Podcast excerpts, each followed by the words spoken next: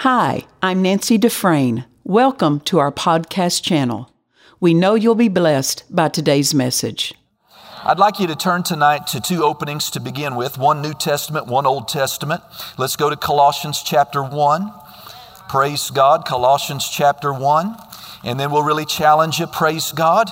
Uh, you're going to have to find the book of Haggai, Haggai, however you say his name. Anybody thinking about maybe naming your kid Haggai? Hey, don't do it. Right? praise God. And uh, having said that, let's see if I could find it. Yeah. You know, Dad used to say, well, it's on page 930. Okay, if you got a Bible like mine. Amen.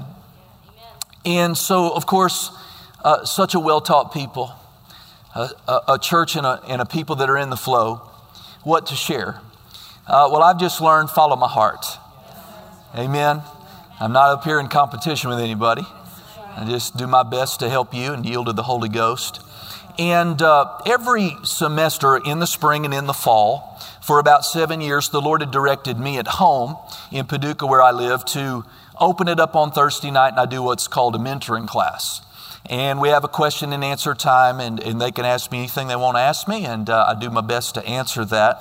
And then when the question and answers are done, I have a theme or something that's dominant in my heart that I'm speaking to, and it's usually stronger, you know, because you've got really, really my most hungry people that would show up to that. I mean, they come Sunday, they've just come Wednesday night, uh, all their other life commitments, and yet they've paid uh, to come and sit around me. And so the utterance that comes, the revelation that flows, is strong.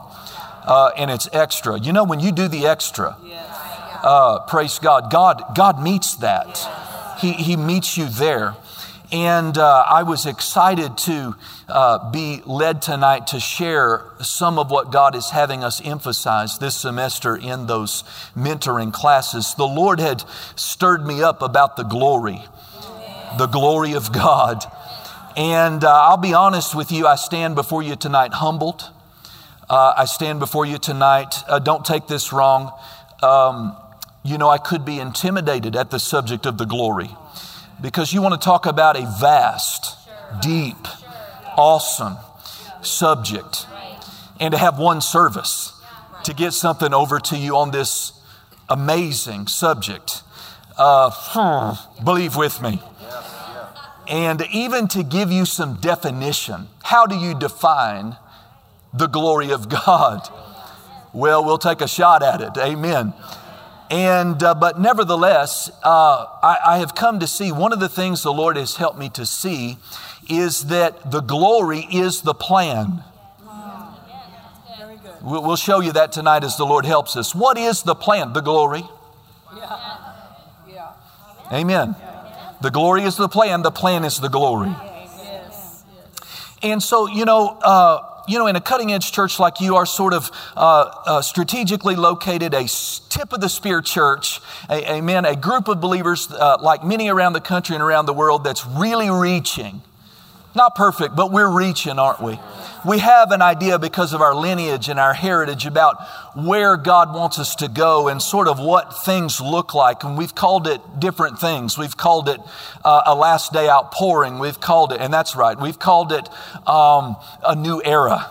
Amen. We've called it uh, reaching for the fullness. Lately, I've heard phrases I like coming out of this pulpit the flow of heaven. Amen. Yes.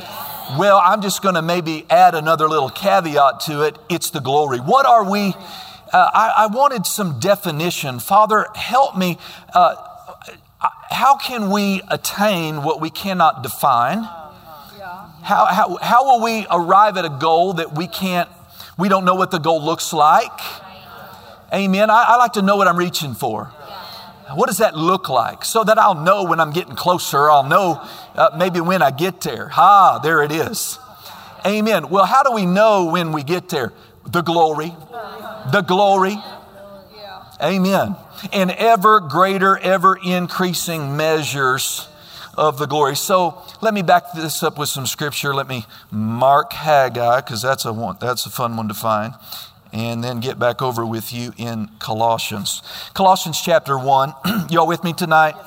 I know you've been busy working all day. It's midweek, praise God, but hey, the good stuff comes out midweek. Amen. Colossians chapter 1 and uh, praise God, verse number 26 and 27. Paul's in the midst of writing and speaking. He says, even the mystery. Uh, the mystery means a divine secret. Amen. Which has been hidden from ages and from generations and so here, you know, he's talking about a mystery that's been hidden, but you could call it a plan. God had a covert, secret plan that he had been advancing and moving towards since the fall of man in the garden. In short, right after the garden, God told the devil, I'm going to get you. I'm going to get my family back and I'm going to get you. Amen. And, and he, he prophesied some things out there, but there was a mystery. There was something hidden, something veiled. Even the prophets didn't get it all, right? But especially the devil and the demons and, and the kings and the princes of this earth. They tried to stop it, but they didn't know what to stop because it was a hidden plan, a secret, covert mission from God even the mystery which has been hidden from ages and generations. But I like this, but now, but now we're living in a great day because we're not living in the dark, we're living in the light. But now is made manifest to his saints. The word manifest means revealed. If it's manifest, it was not, but there it is. It was hidden, but now it's revealed. You know, uh, my wife told off on me today when she got up. I'm not going to let her get up anymore and talk, probably. And uh, uh, praise God, but I am, I am nosy. I like to know stuff. And so when I hear whispers in the hall, I, I don't like, I, I know curiosity killed the cat, but I like to know. I don't like others to know and me not know. So I want to know what you know. Amen. Well, so to, to have it revealed that there's a hidden secret that even the great prophets of the Old Testament didn't really get to see. They spoke of it, but they didn't get it.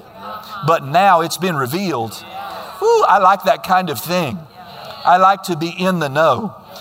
Amen. And so he gives it to us in verse 27 to whom, us, the saints, God would make known what is. Brother Grant was almost on it tonight, uh, you know, on my message.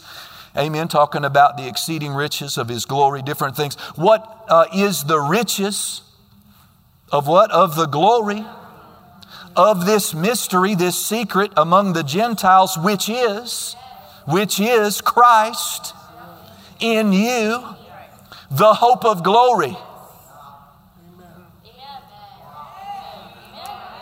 What is the secret agenda that God has had?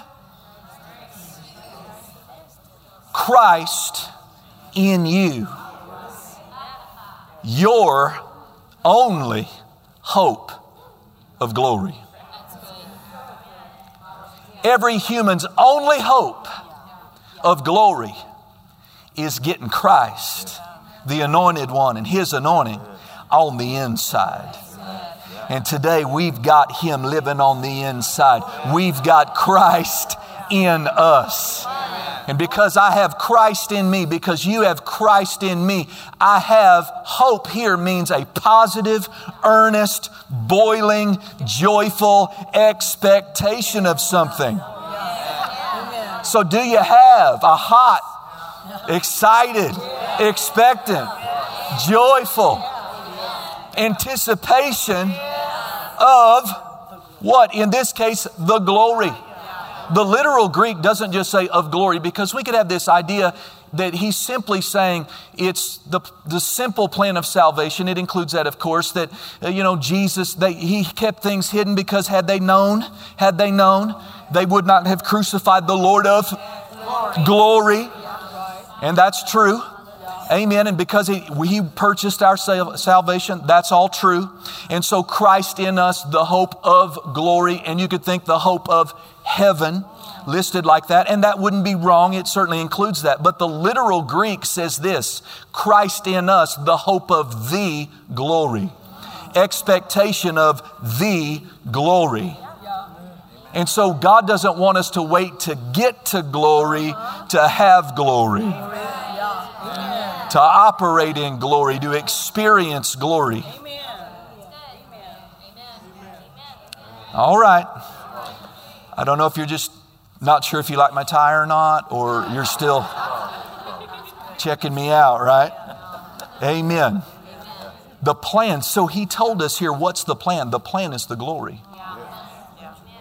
The plan is the glory. So before we flip over to Haggai, let me just quick, because we could take sermon series and try to do this. But what does the word glory mean?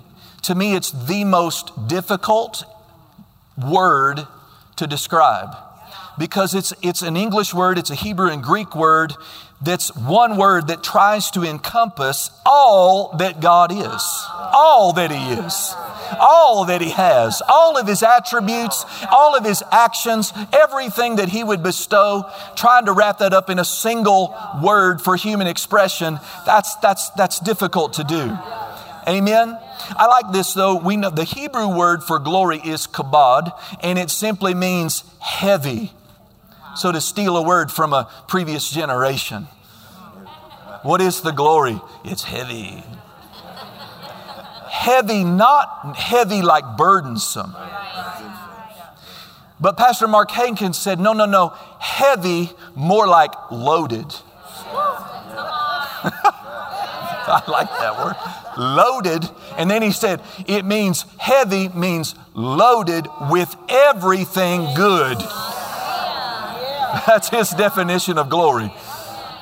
The glory is God manifesting himself. He is loaded with everything good. Woo. And it's your destiny. It's the plan. It's the plan for you individually.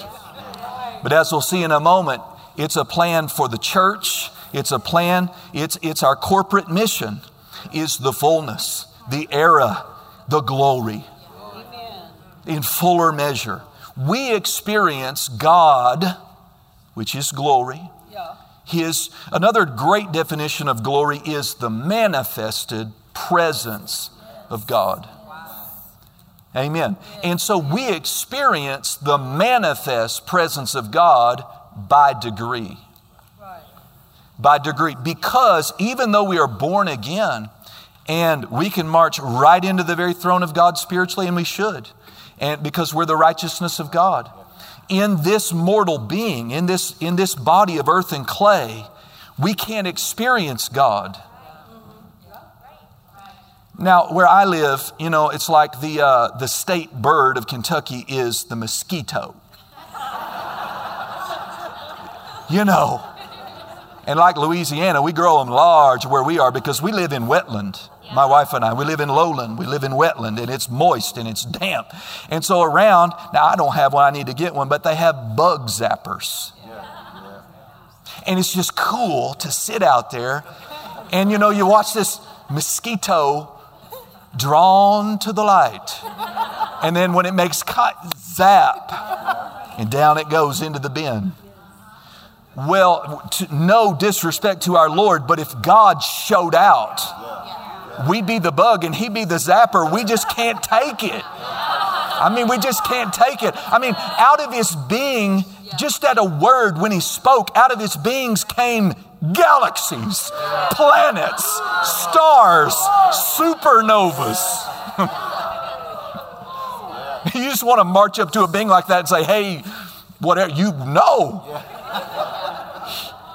You know, and I, I know I've been teaching in this mentoring class, one of our aims, one of the things we really need to do is reclaim language. You know, because uh, I had a really good burger today for lunch, and we call that awesome. Well, we can't give all of our good words away to burgers and movies and vacations. We've got to save some words for God. God is awesome, awe inspiring, not a burger. Amen. Amen. Oh, hallelujah. So the manifest presence. This is why when Moses cried out, Oh God, show me your glory, God answered it the best he could. He said, Okay. But then this will give you some insight. I know you know this probably. He said, I'll cause all my goodness. So Moses said, Show me your glory. God said, All right, you'll see my goodness. See, when God shows up, good things happen. And listen, but even though we can't experience God in full, unveiled form today, we can in much greater measure than we are. And that's another way to understand what is the goal? What's the plan? What are we aiming for? Greater measures. So, as great leading prophets of God that spoke by the inspiration said, in these last days, you'll see, we'll see the gifts of the Spirit operate in their full, full measure, their full potential. That we'll see the ministry offices operate in the full measure of the potential of those ministry giftings. But I heard Dr. Dufresne say, what that looks like is the glory. It's in the glory it's in the, the great measure of God's glory. It's in that environment, in that atmosphere, that those giftings flow at their fullest measure. So we're not just reaching for the fullness of an office, we've got to uh, produce the environment. Amen. See, God doesn't just turn up the power take the veil away in greater measure and, and, and step out and manifest himself more because the people aren't prepared for that. You know, God's glory will not manifest among a people who are not prepared. That's one of the things that I felt important that was for all of us, for me to say and for you to get. God is not going to manifest himself to a great degree among a people who are not prepared. See, one of my first mentors, he, he, was, he would say this all the time. He would say, Don't block the spout where the glory comes out. See, you have glory on the inside of you. But we have to ask ourselves, like Dr. Winston said, where's the evidence? Where's the evidence that we have Christ in us? See, when we act ugly to the waitress, you've got glory, goodness, love, divine love. Where is it? And so Paul said, work out your own salvation with fear and trembling. That verse used to really bother me because I, I, would say, I thought I was already saved. You know, I read Ephesians chapter 2, verse 8, for by grace am I saved, not by works. But he said, now work out my own salvation. No, I understood, understand now what he means. He means I'm saved and I've got glory on the inside of me. And now my job is to work it out. Work it out. Work it out into my soul. Work it out into my words, into my thinking, into my lifestyle so that people can see it and experience it. That's the aim. Get what's on the inside out. Out. Well, what's preventing that? All that junk. Really, I'll just have to really shotgun it at you tonight, amen? Because really can't keep you too long. Uh, the withholding. You say, okay, we've been hearing these prophecies for decades about, we know, if you've been paying attention, we know where a, a direction, where we're supposed to go. And yet you might say, well, okay, where? When? Well, I assure you, we're not waiting on the Lord. That's right. That's right. He's already deposited the mystery of the ages is in you now. It's in me. That's right. That's right. And all of us have come together corporately. And so the glory in me is in, and the glory in you. And we add all that to one puts a thousand. Oh my, we got a lot of God in this room. but God withholding those greater measures of the manifestation of that is really an act of His mercy. Remember the bug zapper analogy. Do you want to be the mosquito? Say, Pastor, I don't know what you're talking about. Ananias and Sapphira. Now, they told a little white lie. Happens in churches every day. Believers do it all the time. They tell whoppers compared to what Ananias and Sapphira did. Yet Ananias and Sapphira were instantly and severely judged. How come? It's not the act, it's the act in that environment.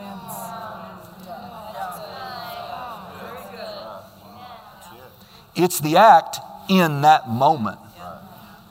Because the church was experiencing the early rain. The glory of God was being poured out miracles, signs, and wonders. The people were walking in the fear of the Lord. The ministers were doing what they're supposed to do. The deacons were doing what they were supposed to do. The believers were faithful and joyful. They were holding fast to the apostles' doctrine. They were going from house to house, enjoying fellowship, having communion, being in the Word and in prayer. And God was showing up and God was showing out in a strong way. And when they told a little white lie in a holy, holy moment where God God is, it, they just got zapped. Maybe you've uh, read 2 Samuel before and you're cruising along and, and you see how, uh, because of Eli and, and his sons and their disregard and their mishandling of the, the ministry and the, their, their service in the priesthood, we could call it the local church. And because of what they'd done, they, they turned their position into opportunity to take advantage of girls and, and to pilfer the offerings. And Eli knew it and didn't do anything about it. And, and God showed up one day and said, I've had enough. You honor your sons more than you honor me. And he cursed them and he pronounced judgment on them. He said, There'll never be, there'll never be an old man in your house. And as a sign that this is true, your sons and yourself, you'll all die on the same day. And they did. And they did. One of uh, Eli's sons, Phinehas, I believe, his wife was pregnant when, uh, when they both died. They had gone out to battle, if you remember, uh, against the Philistines. And they had taken the Ark of the Covenant, a sign, a symbol. That's where the Shekinah, the glory of God, resided with his people, was with that ark. Amen. You're the ark today, brother. You and me, we are the ark. And because of the leaders' disregard for holy things, because of their sin and compromise, the Philistines were, Israel was given over into the hands of the Philistines. And there was a great slaughter that day. Hophni and Phinehas were slain in battle. One, a few survivor escapes and runs home and tells Eli. Eli is sitting on something, a barrel, a bench, a stool. He's an old man. And when he hears it, he's so distressed, not so much that his boys were dead, but he heard that the ark of the Lord was taken. Now, how would you like that to happen under your watch? That the ark of God, the very oracle of God, the very symbol of the presence of God among his people, was taken under your watch. He fell over under the news, and he was an old man, broke his neck, and died. Well, his daughter in law, the wife, gave birth. And do you remember the name? Ichabod. Do you remember the meaning? The glory. Ichabod means the glory has departed. And oh, I could preach on this. I mean, for many years, the body of Christ, we've just mishandled holy things. It's, it's common now. It, the body of Christ and even the world seems numb to uh, scandals among preachers. It's everyday news. The church looks like the world. And yet we wonder where's the glory? The glory is departed. The manifestation of it. I carry it, we carry it, but the glory is departed. Well, years go by. David is king and uh, he hears that uh, the presence of that ark among the Philistines was causing them hemorrhoids. it cursed them. And, and, and, that's not fun to have the botch and the itch that won't be healed. And they didn't have the cream back then. I'll get you with me one way or another. Right? And they finally said, Get this out of here. So they asked their pagan uh, sorcerers, whatever, how should we do this? They say, well, get some rats and get a new cart and, and we'll make some golden hemorrhoids as a symbol to say we're sorry. And let's hang them on this new cart and let's hook it up to a calf of a brand new cow. And if the calf who's really milking, if she actually walks away from her mother and goes back to where it belongs, we know it's God and that the plague will be stayed. Well, sure enough, they sent the they put the ark on a new cart and they had their little trinkets on there and they put a new calf that was nursing in the calf, walked away and walked right back into Israel's camp. Yeah. Woohoo! Yeah. I think it got into the house of a man named Abinadab. Abinadab got rich. Yes, what happens when the glory of God shows up? The Bible says, The glory is mine and the gold is mine. The glory and the gold go together. Amen. Woo, preaching good. Hallelujah. Glory to God. And so David, David gets really zealous. He gets excited. And so, but he makes a critical mistake. And so he he says, okay, how, how do we get, how should we handle this situation? So he says, build a new cart, build a new car. I wonder where he got that idea. Where do you think he got the idea build a new cart from? Well, that's how the Philistines did it. The Philistines, the world. So here's a holy man looking at the world and says, Here's how we handle the presence of God. Have we done that? Sure, we have. Sure, we have. We've made praise and worship a rock deal. Come on. Wow, wow, wow, and jump up and down, and from smoke machines to skinny jeans and where did we get all these ideas? Not the word, not the word, not the word. We got them from the world. And then we walk around half cocked, frustrated about where's the glory, like God's holding out on us. It's the mercy of God because when the God shows up, everything that's wrong when God shows up gets zapped. You want to get healed. Some people, some camps in the body of Christ, they figured this out. They don't have the revelation of confession and faith and learning how to stand like we do, but they've learned if they'll take their sick body and get in the presence of God, worship, worship, worship, and the glory of God shows up. when the glory of God shows up, sickness is wrong. And so it gets zapped. Yeah, yeah. Come on. If you feel weak in faith, just worship. Just worship. Isn't it interesting? Abraham was said, God says about him in Romans 4 that he was strong in faith. He was strong in faith. He did two things. What did he do? Well, he didn't stumble first at the promise of God through unbelief, but then the other great thing he did was what?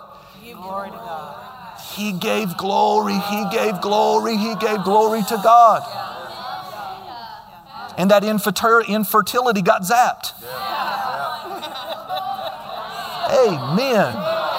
Hallelujah. Woo, glory to God. What's the plan? The plan is the glory, and the glory is the plan. We don't have time to go there. Numbers 14 21 says, But as truly as I live, the earth, the earth shall be filled with the glory of the Lord. That's, see, that's a statement about the plan. That's the statement about the plan. Psalm 72 19 says, And blessed be his glorious name forever, and let the whole earth be filled with his glory. Habakkuk 2:14 says for the earth shall be filled with the knowledge of the glory of the Lord. Hallelujah, like the waters cover the sea. What is he saying? The plan is the glory. The glory is the plan. So quick back to David.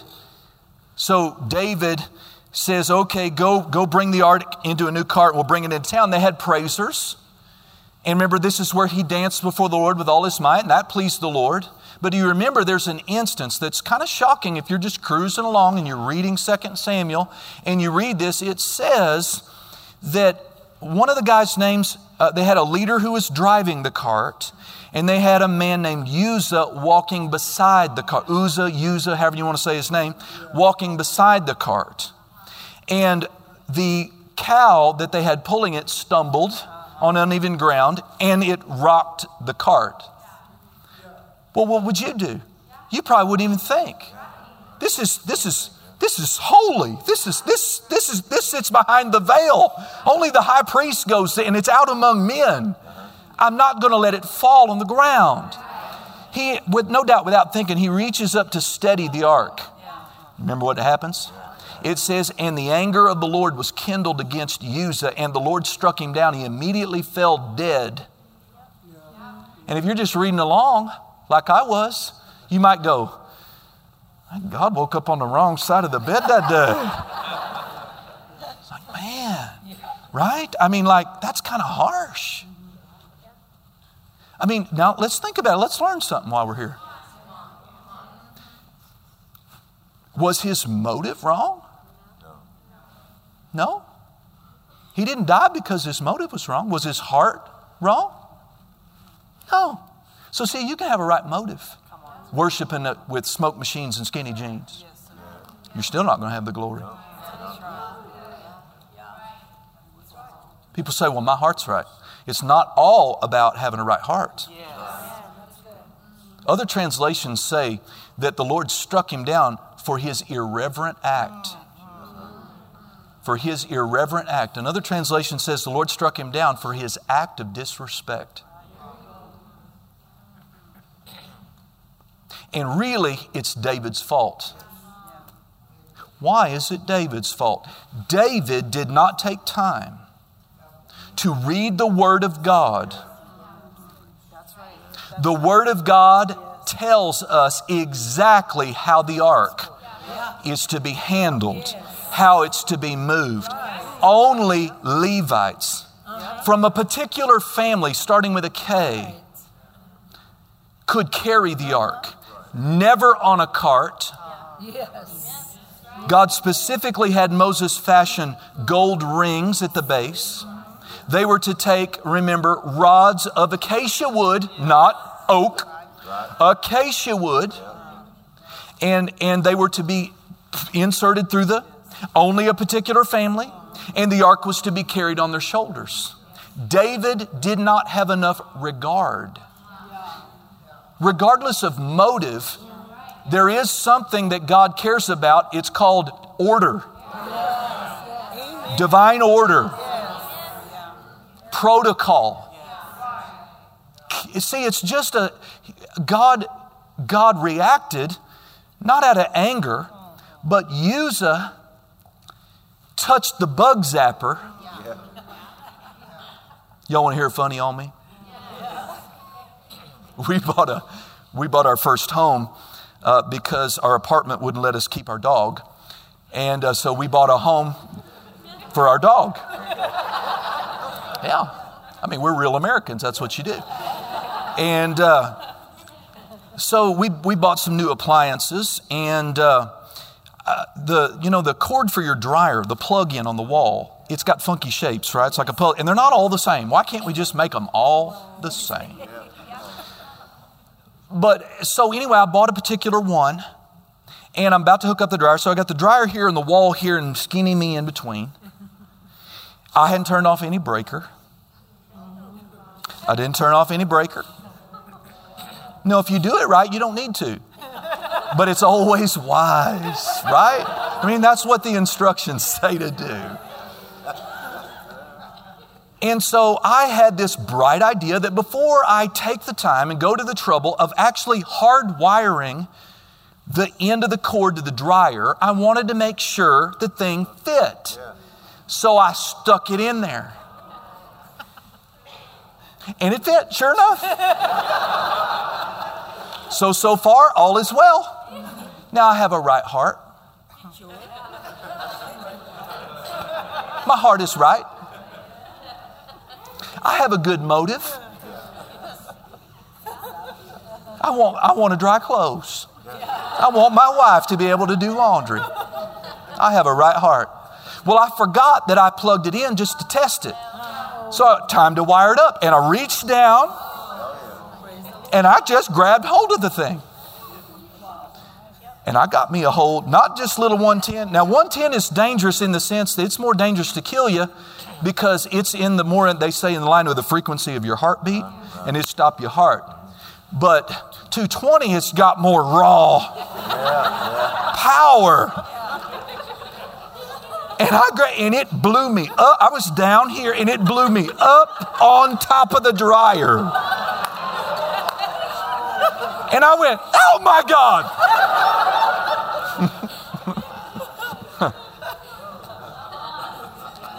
Well, how come the plug didn't know that I had a right heart? That I had a right motive? Power's power. John G. Lake said electricity is God's power in the natural realm. The anointing, the glory, is God's power in the spirit realm, and they operate under similar laws. God wasn't just ticked off that day. Uzzah, with a right heart and a right motive, he grabbed power out of order, out of protocol, and it cost him. What's the lesson for us? We need to get our eyes off of worldly things. We need to stop taking, you know, doing this number goes, what do I think will we could bring into the church that the world recognizes to attract people in? I, am not trying to attract, I'm interested, I want people to come. I'm believing for people to come. We do have people coming, but I will never design a church service that's more accommodating to the world than I am to the glory. See, when we come to church, part of unity is knowing what are we trying to accomplish? Is it just to fill another seat? Not in this church. Not in this not in my church. We want to accommodate the glory. A greater measure of it the 220 and beyond measure because it's in them that the arms are going to grow out. The, the eyes will be formed in their sight. The creative miracles, right? The real mass evangelism. Amen. And we've had measures of it before in the body of Christ where, you know, people are calling the fire department because they see fire. Come on. On top of the building. Glory to God. Amen. I saw that mist. I saw that glory, I think in 2009 at camp meeting in this room. One of the first times I ever saw that, whatever year it was, it was the first time I ever saw Pastor Nancy minister by that electrical current laying hold of your hand. I had never seen her do that before. Remember, she had started to walk out. God began to move in a special way. Doctor stayed here. Y'all remember that? And she came back in, and that manif- and, and that power began to surge through whoo, in the glory. Amen. So, see, part of unity is knowing what the goal, and the goal is the glory, the plan is the glory. That's where all the good stuff is. And doing your part to create an environment where people can come in and get healed and not get zapped. David should have read the word. He should have said, Yeah, yeah, the law, the law. The word says Levite, not a new cart. See, where did he get the idea for a new cart? He got it from the world. So we got to get the world out of our worship. Yeah. We got to get the world out of our worship. Jesus told us what the Father's looking for. I want to be what the Father's looking for. I want to be like Reverend Grant was saying, I want to be someone that God can flow through, someone he, I want to be a conduit. You know, that, that electricity, will flow really good through certain things, but really bad through other things. Well, I wonder why I never, I never, when she lays hands on me, I never feel that current. Well, are you wood? Or are you gold? How much sin did you commit this week? How, Where's your brain been? What kind of vessel are you? It might be the very mercy of God that you didn't feel anything, because if you did, we'd have been carrying you out like Ananias and Sapphira. And you know what? This glory, this intense glory is coming, and we better get it cleaned up. Lest you come in and tell a little white lie, you know, and the usher be going, carry on. Woo, glory. Amen. Oh, I got to get you this. Praise God. We're going to get to Haggai and then we're going to have to stop. Amen. So, one of the commentaries that attempted to define the word, remember, glory, heavy, loaded with everything good from God. He said, though difficult to define the word glory, he said, any definition of the word glory that's worth anything must include these concepts. And there's probably too many, and I need to go too fast for you to write them so you can have this, you can fight over this piece of paper at the end. And, uh, but anyway, he said it must include your definition of glory. His first word is wealth. Wealth, numbers. We want numbers, it's in the glory.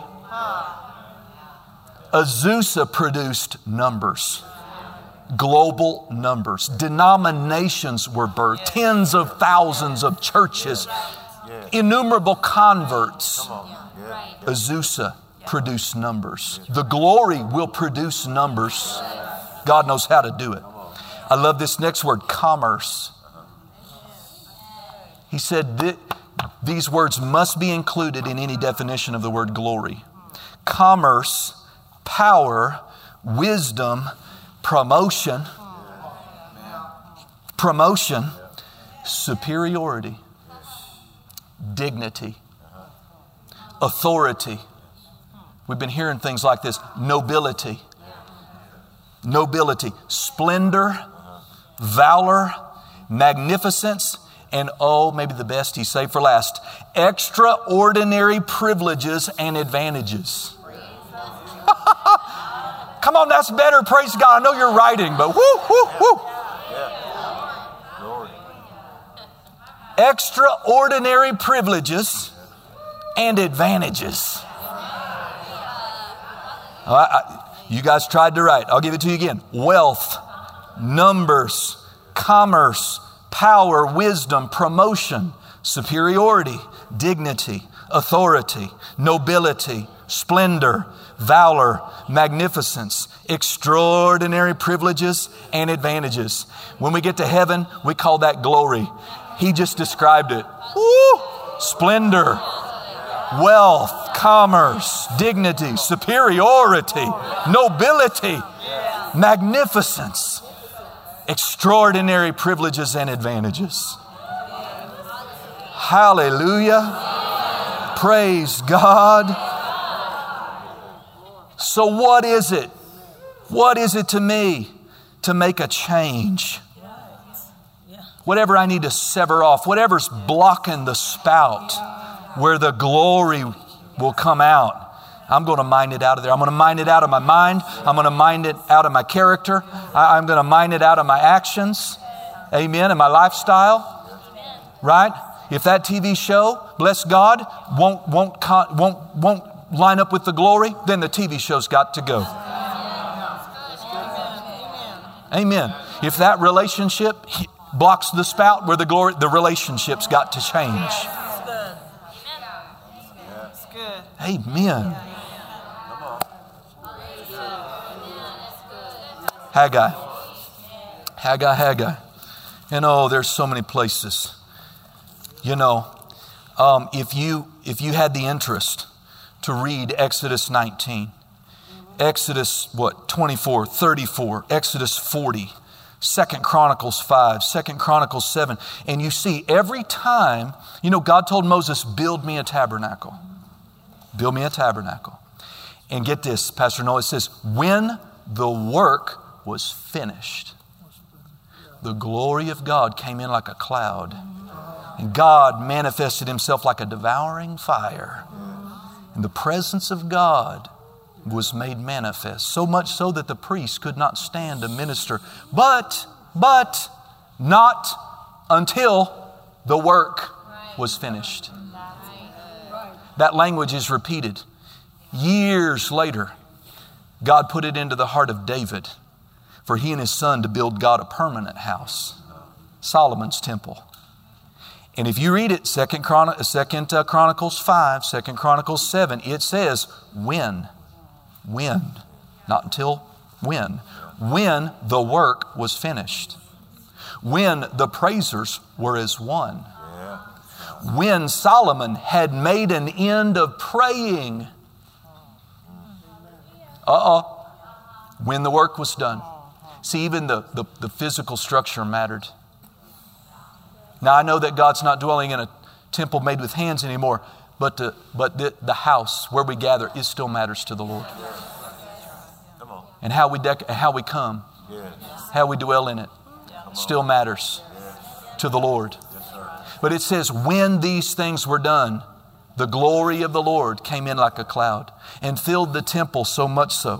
Whew, so much so. And it says that the fire came down. The fire came down. After Solomon made an end of praying, how are you praying? Are you joining with the prayer effort? Oh me, oh my. Could be. Are you are you facilitating the glory? Are you holding it back? What is your contribution in this church? Doing. Amen. You know that, that temple that Solomon built was 16,200 square feet. My building at home is 18,000 square feet. Okay, so my building at home is 150 by 120. And so, how many square feet is this? Not sure. Bigger than 18,000. And, uh, but so smaller than my building. In 2019, architects studied the structure of that Solomon built, and they put a monetary value into in 2019 money in what they put into Solomon's temple. You want the number? 2.4 billion dollars. Now I think I think we've got about two and a half, three million, and it's pretty nice, right? We're working on it. Three million in 2020 money, right? Just, you know, over a period of years. I can't imagine, babe, where would we put $2.4 billion into that 18,000? Nice. The gold and the glory, they go together. But it wasn't until the work was finished. Well, we know when we get to Haggai, and I am closing, so be encouraged. Uh, amen. You remember that Solomon's temple was destroyed. Because again, these things go in cycles. God people, they get blessed. They don't, they get spoiled instead of stay thankful. And they're given over into the hands of their enemies. Nebuchadnezzar came in and destroyed that beautiful temple. Took all the vessels. Took, took all of the wonderful things. Uh, killed a third. A third died in the uh, famine. A third died by the sword. And a third were taken captive into Babylon. You have Jeremiah in there, you, you, know, that was taken. You have Daniel, Shadrach, Meshach, Abednego, all those taken captive. 70 years come back, they're back in the land. And God had commanded them, rebuild. Yeah. Rebuild. And so this is what we're reading Haggai chapter 2, verse number 1. Are you getting anything? Yes. All right, praise God. In the seventh month, verse 1, chapter 2, verse 1, in the seventh month, and in the, uh, the 21st day of the month came the word of the Lord by the prophet Haggai, saying, Speak now to Zerubbabel, the son of Shealtiel, governor of Judah, and to Joshua, the son of Josedek, the high priest, and to the residue, that's the remnant. You know, when God wants to pioneer something new, He doesn't do it with the majority. The majority's not interested. What God's doing in the earth today, He's primarily going to do it through a remnant. Call us the residue. Amen. The remnant. But God's speaking to the remnant, and He's speaking to the remnant today. And He said to the remnant of the people, Obey the voice of the Lord their God. They obeyed the voice of the Lord their God and the words of Haggai the prophet as the Lord their God had sent them. Oh, I'm sorry, I skipped back into a wrong verse. The, saying, verse 3 Who is left among you that saw this house? They're looking at Solomon's burned down house in her first glory. And how do you see it now? Now, see, we have people that have been in the body of Christ long enough to know what some real glory looks like, what some real miracles look like. And we get a little goosebump in church, we think, man, it's getting radical in here. No, no, no. Amen. They had no idea. And he says, well, you know, it looked like in comparison, they didn't have 2.4 billion. Their wealth of their kingdom was over, it was destroyed. They have nothing. And uh, so he said, Is it not nothing in your eyes in comparison? Yet now, Be strong. Don't check out on me. I'm closing. Get this. And now be strong, O Zerubbabel, saith the Lord. And be strong, O Joshua, son of Josedek, the high priest. And be strong, all ye the people. What's God saying today to the remnant, to the leaders? Be strong, leaders. I've raising you up. I'm giving you a voice. Like Dr. Dufresne used to say, we're swimming upstream. We're swimming upstream, but be strong. Don't be weak, be strong. He says it to the king leaders, he says it to the high priest leaders, and then he says to the people, be strong. You're a last day Christian. You're the cream of the crop. God has laid it in our hand the possibility, the mandate, if we'll take it, to reap this last day harvest, to have this move of God and to usher in the second coming of the Son of Man. Or it'll pass to another generation. Amen. But it could be us if we'll do the right thing. But we have to be strong. Be strong, and then he didn't say just be strong. It said, what else? Work. And work. There's a work to be done in the local church. Your pastor shouldn't have to beg for volunteers. I shouldn't have to beg for volunteers.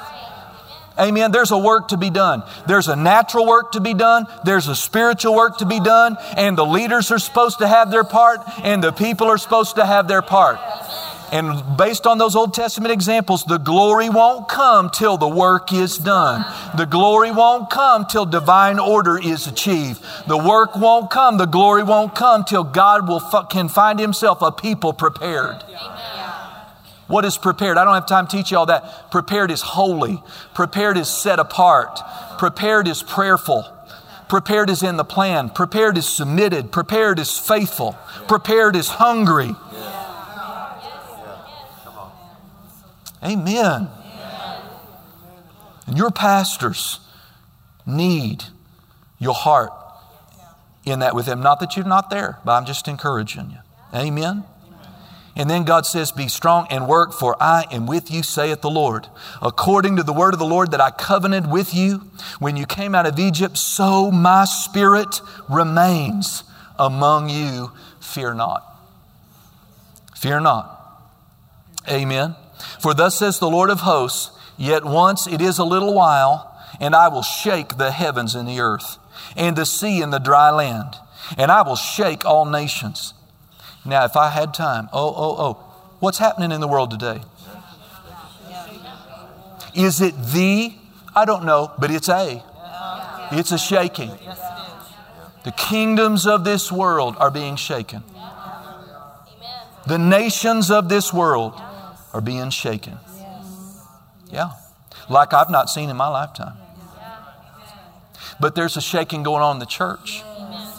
Because listen, we should have some honor and some regard and some holy fear. Time is short, and God will have a people.